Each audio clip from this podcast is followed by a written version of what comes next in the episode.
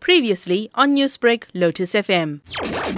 Hi, this is Les Govender. I'm a, social activist as well as a member of the Social Development Portfolio Committee in KwaZulu Natal. In response to the social grant increases that was just announced by the Minister of Finance, I do not believe that 80 Rand will go a long way in terms of assisting and alleviating the plight of senior citizens who are totally dependent on social grants. The increases of 40 Rand and 20 Rand with regard to the child support grants, even this is very, very very minimal compared to the rising cost of living. If one were to consider the increase in tariffs, such as the electricity and water tariffs, as well as transport costs, in my view, this so called increase does not really go anywhere in terms of assisting those that are dependent on social grants. My name is Sabir Ahmad Jazbhay. I am a lawyer and a social activist.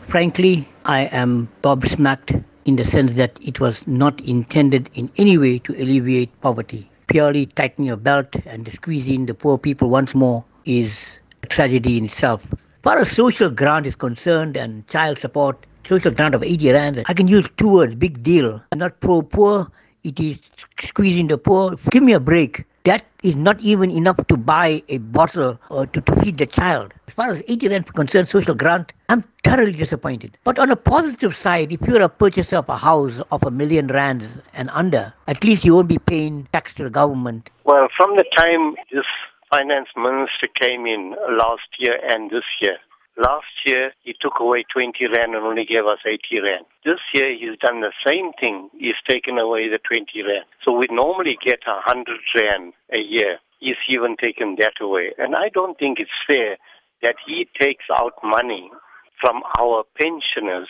who's struggling to live and is handing over to people or, or sections in the country that don't even deserve that money. And they're being used for various other things that he himself can't account for and we can't account for because it's going in somebody's pockets. I think he needs to relook at this, especially the pensioners who paid their taxes, their dues when they were working. Now we're not working. This is the only income we get, and he takes it away from there. I don't think it's fair that he looks at us in an equal eye.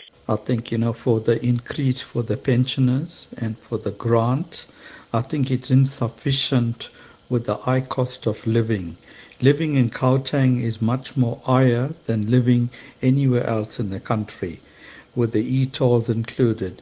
I think with the uh, inflation rate going up, the living wages today is 8,500 a month for an average person, but 80 rands is not good enough for a pensioner. I think 1,860 is not good enough for the pensioner. Newsbreak, Lotus FM, powered by SABC News.